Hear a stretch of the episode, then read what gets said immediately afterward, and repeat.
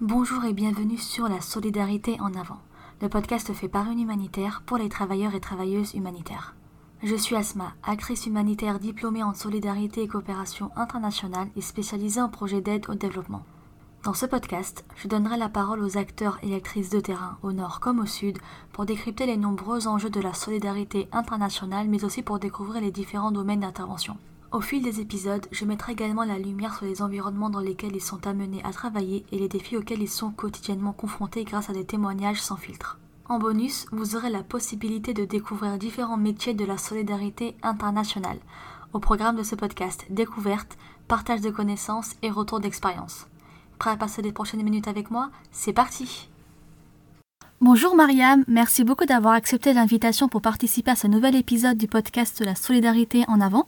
Aujourd'hui, on va parler ensemble de la logistique d'une mission euh, humanitaire. Mais avant d'aborder en détail ce sujet, est-ce que tu pourrais te présenter et nous en dire plus sur ton domaine d'expertise? Oui, bonjour Esma, merci de, de, me recevoir et de faire cette interview avec moi. Alors du coup, moi c'est Mariam, je suis logisticienne, je suis sur un poste actuellement euh, de coordinatrice logistique pour le Kenya et la Somalie. Je vais commencer avec la licence. J'ai fait une licence de langue étrangère appliquée. Je savais que j'avais un attrait pour les langues, donc je me suis dit je vais me lancer. À l'issue de ma licence, je devais faire un stage. Et j'ai fait un stage dans une association qui s'appelle Jeunesse et Reconstruction, où j'étais en charge d'un chantier solidaire avec des jeunes du monde entier. Et en même temps, j'étais en charge bah, de la logistique. Donc c'est à ce moment-là que j'ai découvert ce que c'était la logistique, de mettre en, tous, les tous les moyens euh, qui vont permettre au chantier de, de, de, fonctionner, de travailler avec les jeunes, euh, d'organiser les journées, etc. La gestion d'un budget. Donc c'est comme ça que j'ai découvert la logistique. Une fois que j'ai fini cette, la licence, j'ai pris une année sabbatique et ensuite j'ai postulé pour euh, la formation Bioforce. Initialement, j'avais postulé pour la formation de coordinatrice de projet. J'ai été retenue initialement, mais lors de mon entretien, au vu de, de, ce que je proposais, de, de, ma personnalité, etc., ils m'ont dit que la logistique, c'était peut-être plus en rapport avec moi que la coordination de projet. Du coup, bah, j'ai accepté, puisque après, quand ils m'ont expliqué comment vraiment ce que c'était la logistique à proprement parler, euh, j'ai dit que c'était plus, ça me ressemblait plus que la coordination de projet. Donc ensuite, j'ai fait une année, euh, une année, neuf mois de formation à Bioforce à Lyon. Une formation assez riche et très intéressante qui m'a permis de vraiment me former à l'humanitaire et également à la logistique. À l'issue de ça, j'ai eu la chance d'avoir un poste euh, d'assistante logistique au CIF. J'ai travaillé avec le CIF en tant qu'assistante pendant un an, un peu plus d'un an et demi. Après, j'ai eu le poste de logisticien desk donc c'est un logisticien qui est, qui est lié à une zone géographique. Donc le POMA, c'est le Proche-Orient, Maghreb, Asie. Donc euh, pendant ce, cette période-là, j'étais en charge de la logistique au niveau du siège du, de l'Irak, du Pakistan, de la Palestine, de l'Indonésie. Et ensuite, j'ai eu l'opportunité de pouvoir aller sur le terrain. Donc j'ai enchaîné avec euh, le, poste de coordinatrice logistique au Kenya et en Somalie. Et là, ça va faire un an et demi que je suis là. Donc mon domaine d'expertise, c'est la logistique. La logistique, ça englobe beaucoup de choses. On a tout ce qui est communication, c'est-à-dire euh, radio, mais la radio, ça se fait de moins en moins. En tout cas, sur mes missions, j'ai rarement eu des radios VHF ou HF. Euh, c'est plutôt des téléphones satellites. Euh, après, tout ce qui est communication au niveau de, de, de, la mission, donc les téléphones portables, les cartes SIM, etc pour que les, les, équipes puissent communiquer entre elles. On a tout ce qui est la gestion des locaux, donc tout ce qui est les bureaux, les bureaux, les bases, et quand on a des expatriés, les guest house. Donc euh, par là, je parle de, bah, de, faire en sorte que les loyers soient payés en, temps et en heure, que les factures d'électricité, les gardiens, en plus de tout ça, on s'assure que bah, dans les bureaux, les équipes que ce soit les, les, chefs de mission, les équipes finances, les équipes programmes, etc., elles ont tout ce qu'il faut pour qu'elles puissent euh, mener à bien euh, leur travail par conséquent aussi pour que les bénéficiaires aussi puissent recevoir ce, dont ils ont besoin. Euh, on a aussi tout ce qui est les équipements et les fournitures, donc tout ce qui est ordinateur portable, imprimante, bureau, table, chaise, tout ce qui va permettre au confort, on va dire, de des employés pour qu'ils puissent aussi mener à bien leur, leur mission. on a tout ce qui est énergie. Donc si c'est pas soit les générateurs, les, les, panneaux solaires, tout ce qui est lié à l'énergie aussi, ça, tombe sous la, sous la logistique. On a tout ce qui est véhicules. Donc dans les véhicules, on a bah, la gestion des, des, des, véhicules, de la maintenance, du service, la gestion des chauffeurs, faire en sorte que nos véhicules soient, soient, soient en ordre, administrativement parlant, mais aussi physiquement, que tous les, tout soit euh, OK en termes de, de maintenance, de service.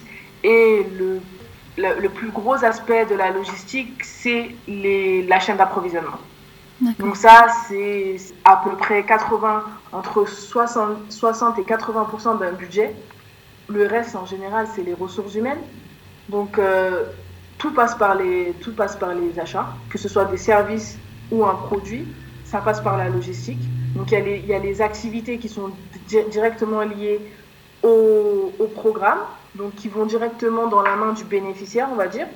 Et il y a tout ce qui est aux structures qui vont permettre euh, aux personnes, euh, aux, au staff, euh, aux membres de l'équipe, à nos partenaires de mettre en œuvre leur activité. Donc il y a deux types d'achats. Il y a les achats qui sont directement liés pour une activité et il y a les achats qui sont liés à, à la structure de, de l'organisation. D'accord. Bah, merci beaucoup pour, euh, pour tous ces détails. Et avec tout ce que tu viens de préciser, est-ce qu'on peut dire que le bon déroulement d'une action humanitaire repose en partie sur le travail des logisticiens? Je dirais que oui. En fait, on est liés. Le programme sans le logisticien, il ne pourra rien faire. Parce qu'il aura beau écrire et dire que le bénéficiaire a besoin de ci, de ça, de ci, mais le programme ne sera pas en mesure de pouvoir acheter. Maintenant, la logistique ne peut pas faire quelque chose sans avoir eu la demande. Donc on est, on est liés on a, on a besoin l'un de l'autre pour survivre. Mais si la logistique ne fait pas son travail, ça, ça, ça, aura un impact négatif sur, euh, sur la qualité du programme, sur euh, le, la, la, perception et enfin, comment le bénéficiaire va, va, va vivre euh, son expérience. Parce que du coup, si on ne fait pas notre travail correctement, ça, ça les impacte directement. Mmh, D'accord. Et, euh, du coup, comment vous travaillez avec les équipes opérationnelles sur le terrain? Alors, il y a beaucoup de, on a beaucoup de réunions. Il y a, il y a, il y a quelques outils qui nous permettent de travailler ensemble. Il y a un des outils qui s'appelle euh, Procurement Plan, le planning des approvisionnements. Donc, chaque, chaque, chaque projet a un budget et ce budget demande de, de l'approvisionnement. Donc, en fait, à chaque début, à chaque début de projet, euh, les équipes opérationnelles, les, équipes programmes, les équipes finances et les équipes euh, logistiques s'assoient ensemble pour euh, dire ok, bah, dans ce projet-là, on va faire une distribution, on doit acheter 6 à 6. la distribution, on aimerait qu'elle ait lieu en mars. Le montant total du budget, nous, c'est 10 000 par exemple. on sait que 10 000, c'est telle procédure d'achat. Et là, en fait, la logistique, elle vient, elle dit, bon, bah, moi, si tu as besoin de ça en mars et que c'est cette procédure-là, j'aimerais que tu me donnes cette, euh, que tu fasses ta demande à partir du mois de janvier, par exemple. Mm -hmm. Que derrière, ça puisse euh, suivre, euh, qu'on puisse faire le, le procé la procédure adéquate et qu'on ait le temps nécessaire. Et du coup, ce, ce, ce, ce process, il est fait à chaque début de, projet et il est revu régulièrement. Il est revu régulièrement pour justement voir ah, ok, pendant le mois de janvier, on avait prévu de faire tel nombre de dépenses. À la fin du mois, on va s'asseoir ensemble, ok. Est-ce qu'on a réussi à le faire? Pourquoi on ne l'a pas fait? Euh, S'il y a eu un retard, quelle est la raison du retard? Et ensuite, on voit, bon, bah, le mois prochain, on a tel et tel achat, donc les demandes, les demandes d'achat de, devraient être initiées à partir de telle date. Donc ça, c'est très important qu'il y ait ce travail de communication tous ensemble, qu'on puisse discuter et être tout le temps en lien, parce que si on ne communique pas, ça, ça, pose des problèmes. Je sais que moi, j'ai déjà eu des problèmes au niveau de, des achats où on avait prévu cette date-là. Malheureusement, j'ai eu des problèmes avec les fournisseurs. Ils n'ont pas eu la possibilité de, d'avoir de, tout les, le matériel en temps et en heure. Donc, ça va, ça va impacter le, la distribution. La distribution avait prévu, était prévue en, en, mars, fin mars, et finalement, elle a dû être faite en avril parce que le fournisseur n'a pas, on n'a pas pu avoir tout en même temps. Donc tout ça, c'est la communication qui permet de pouvoir euh, travailler. Donc on a beaucoup de, de, réunions ensemble, on a des outils de suivi. C'est principalement les, les, les, manières dans lesquelles, euh, Avec lesquelles vous travaillez. C'est ça. D'accord. Et euh, du coup, en combien de temps euh, tu dois être opérationnel lorsqu'un projet est lancé? Bon, On sait que pour les projets de développement, il n'y a pas cette urgence. Mais on sait aussi que pour les projets d'urgence, il y a une nécessité vraiment d'être disponible assez rapidement. Voilà, tu l'as très bien dit, c'est la, différence entre le développement et l'urgence. Dans l'urgence, vraiment, quand on sait qu'il y a le besoin, on est au courant de, de la nature des biens dont on a besoin. En une semaine, même, même une semaine, c'est beaucoup. En une semaine, normalement, maximum, tu dois être en mesure de pouvoir acheminer, acheminer tes biens à l'endroit où tu en as besoin. Donc, en général, pour pouvoir faire ce genre de choses en, un temps limite, on a déjà une base de données de, de, fournisseurs qu'on connaît et qui ont la capacité et qui ont un stock qui nous permettra de, de, de délivrer. D'accord, d'être opérationnel. C'est ça. D'accord. Ensuite, on a des plans de contingence. Normalement, des fois on a la chance d'avoir un, un, office assez, assez grand, euh, on, peut, on, peut, on peut avoir un stock. Et du coup, c'est juste une question de dispatch. Donc, en un ou deux jours, tu es, es, en mesure de répondre. Si c'est quelque chose de local, deux, deux, trois jours maximum, on est en mesure de pouvoir répondre. Ça dépend aussi l'accès, où est-ce que tu te trouves. Si c'est si un Nairobi même, par exemple, là où je me trouve actuellement, le dispatch peut être facile. Maintenant, on a une base qui est à Marsabit, qui est un peu plus au nord, qui peut demander plus de temps par rapport à la distance, par rapport à la route, par rapport à la sécurité. Donc aussi, tous ces facteurs-là, ils, doivent être pris en compte, mais un logisticien doit être prêt à tout moment, à être opérationnel assez rapidement. D'accord, ok. Et, euh, et, du coup, bah, comment va se passer l'acheminement euh, du matériel sur le terrain?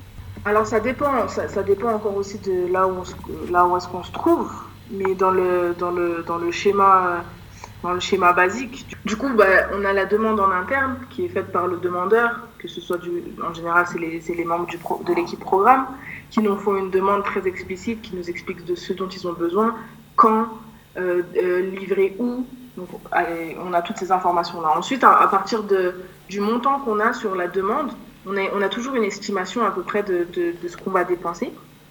C'est ce qui va nous déterminer la procédure qu'on va, va mettre en œuvre. Ça peut être une procédure à une cotation, ça peut être trois cotations, cinq cotations ou un appel d'offres. Donc tout ça va aussi délimiter une période de temps. Une, quelque chose qu'on fait en une un, achat qu'on fait en une cotation prendra toujours moins de temps qu'un appel d'offres. Donc c'est ces choses-là à prendre en compte. Une fois qu'on a fait notre, notre demande de cotation auprès de fournisseurs, on se lie avec les programmes pour qu'ils soient en mesure de, de, de valider la marchandise qu'on a, qu'on a demandé. Donc on va dire que par exemple si on est sur une, une, un exemple de distribution de, de, matériel scolaire, donc je vais demander une cotation auprès des fournisseurs, les fournisseurs vont me donner, je vais leur demander également s'il vous plaît déposez-nous aussi des, des, des, échantillons, donc ils viennent, ils me déposent, je vais laisser ces échantillons au niveau de la, des programmes qui vont, nous, qui vont regarder, qui vont dire ok ça moi ça j'aime bien, ça est-ce que c'est possible d'avoir une, une, qualité un peu plus supérieure? Ils vont, ils vont faire leurs commentaires. Mhm. Moi, une fois qu'ils ont fait leurs commentaires, ça revient vers moi. Je, je discute avec le fournisseur. Est-ce que c'est possible de répondre à leurs besoins comme ça? Est-ce que ça a un impact financier par rapport à ce que vous m'avez donné initialement? Une fois qu'on est d'accord là-dessus, que le budget est OK, ensuite on va faire tout, un, tout un, un, processus de validation. En fonction aussi du palier, des fois ça peut aller jusqu'à notre siège euh, en France, ce qui peut aussi euh, euh, engendrer un délai un peu plus important aussi, parce que du coup, il faut que la validation vienne de là-bas. Mm -hmm. Une fois que tous nos documents sont validés, nous nous ont dit OK, le fournisseur que vous avez choisi, le montant que vous avez, le budget que vous avez alloué à ça correspond à ce qu'on a validé, tout est OK Là, on va, on va, on va envoyer un, bon de commande au fournisseur pour valider notre commande. Là, en fonction de, de, l'activité, en fonction de, de, la quantité des, items et ce qu'on aura, on aura prédéfini dans, dans la cotation, le fournisseur pourra avoir besoin d'une semaine ou deux semaines. Un certain temps, une fois qu'il a fait ça, une fois qu'il a réussi, il, a, il, a réuni, il a réuni tous les items, il nous les livre, soit à notre bureau, soit au, terrain lui-même. En général, c'est plus intéressant d'avoir un fournisseur qui peut te faire la livraison. On va dire que c'est un, moins casse-tête pour un logisticien d'avoir un, fournisseur qui s'occupe de tout que d'avoir à chercher un, un, transporteur externe pour récupérer les items, etc. Parce que du coup, ça fait, ça fait plus de personnes au milieu et ça fait beaucoup plus de vérification, ça fait beaucoup plus de, comment dire, euh, on, on a plus de risques, entre guillemets, quand il y a plusieurs personnes parce que chacun se, se, se, laisse la responsabilité après avoir récupéré le, les, les, la marchandise. D'accord.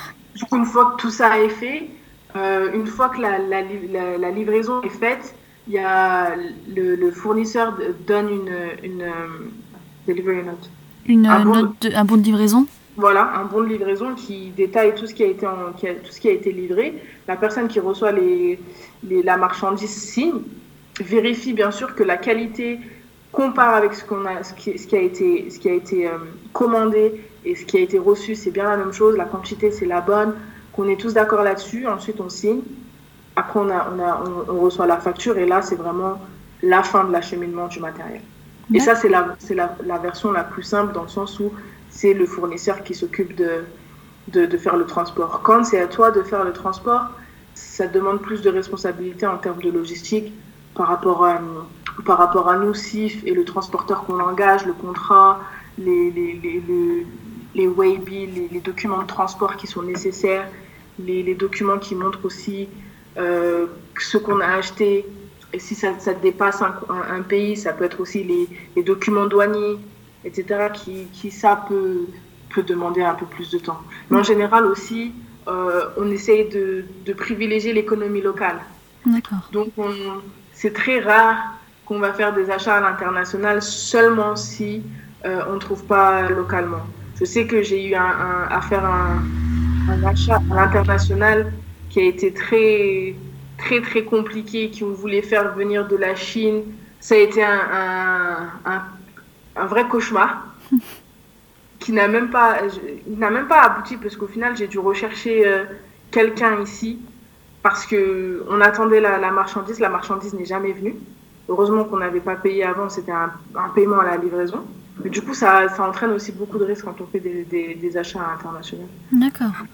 Et du coup, avec euh, tout ce que tu viens de préciser, les process, comment vous travaillez sur le terrain avec les équipes, etc., euh, quelles difficultés tu peux rencontrer lors de tes missions, que cela soit au niveau de l'environnement d'intervention? Tu as parlé à un moment de la sécurité, encore des difficultés, des difficultés pardon, d'approvisionnement ou encore de, stockage, dans le cas où vous êtes dans une zone euh, qui est euh, propice aux catastrophes naturelles, par exemple. Alors, pour l'environnement d'intervention, moi, ça a été plus en termes de sécurité, ou même récemment, là, au nord du Kenya, on, a eu des, on avait de la sécheresse une fois que la, sécheresse et on a, eu, on a eu de la pluie, mais la pluie elle était tellement forte que ça a créé des inondations. Donc du coup, les accès même dans, dans certaines zones au nord dans, dans, lesquelles on travaille étaient, étaient assez compliqués. On n'avait pas, c'était plus des, des, déplacements euh, d'équipes plus que de marchandises. Mais en termes de, sécurité, je sais que la zone là-bas, euh, pendant un moment, il y avait un, un, couvre-feu et on devait faire euh, livrer des des, euh, de la marchandise de Nairobi jusque là-bas, ce qui est à peu près 8 heures, 8 heures de route. Et du coup, ils ne peuvent pas faire ça forcément d'un trait. Donc, c'était arriver la journée, partir le matin, arriver à un point central, dormir là-bas et repartir le lendemain pour pouvoir arriver en temps et en heure. Ça, du coup, ça, ça, ça, ça prend plus de temps. Mhm. On doit couvrir aussi les frais, bah, du coup, euh, supplémentaires parce que soit tu fais un aller-retour et c'est un aller simple et c'est rapide, tu n'as pas besoin de dormir quelque part, le, transporteur se, se, se, débrouille, mais quand ça prend plus de temps là, ça a un impact financier. Euh, au niveau de la sécurité aussi, il y a des zones euh, dans lesquelles quand tu vois qu'il y a une distribution qui a lieu et que tout le monde n'est pas bénéficiaire, ça aussi c'est des choses qu'il faut prendre en compte. Si le camion est en train de décharger, quelqu'un peut passer et essayer de prendre.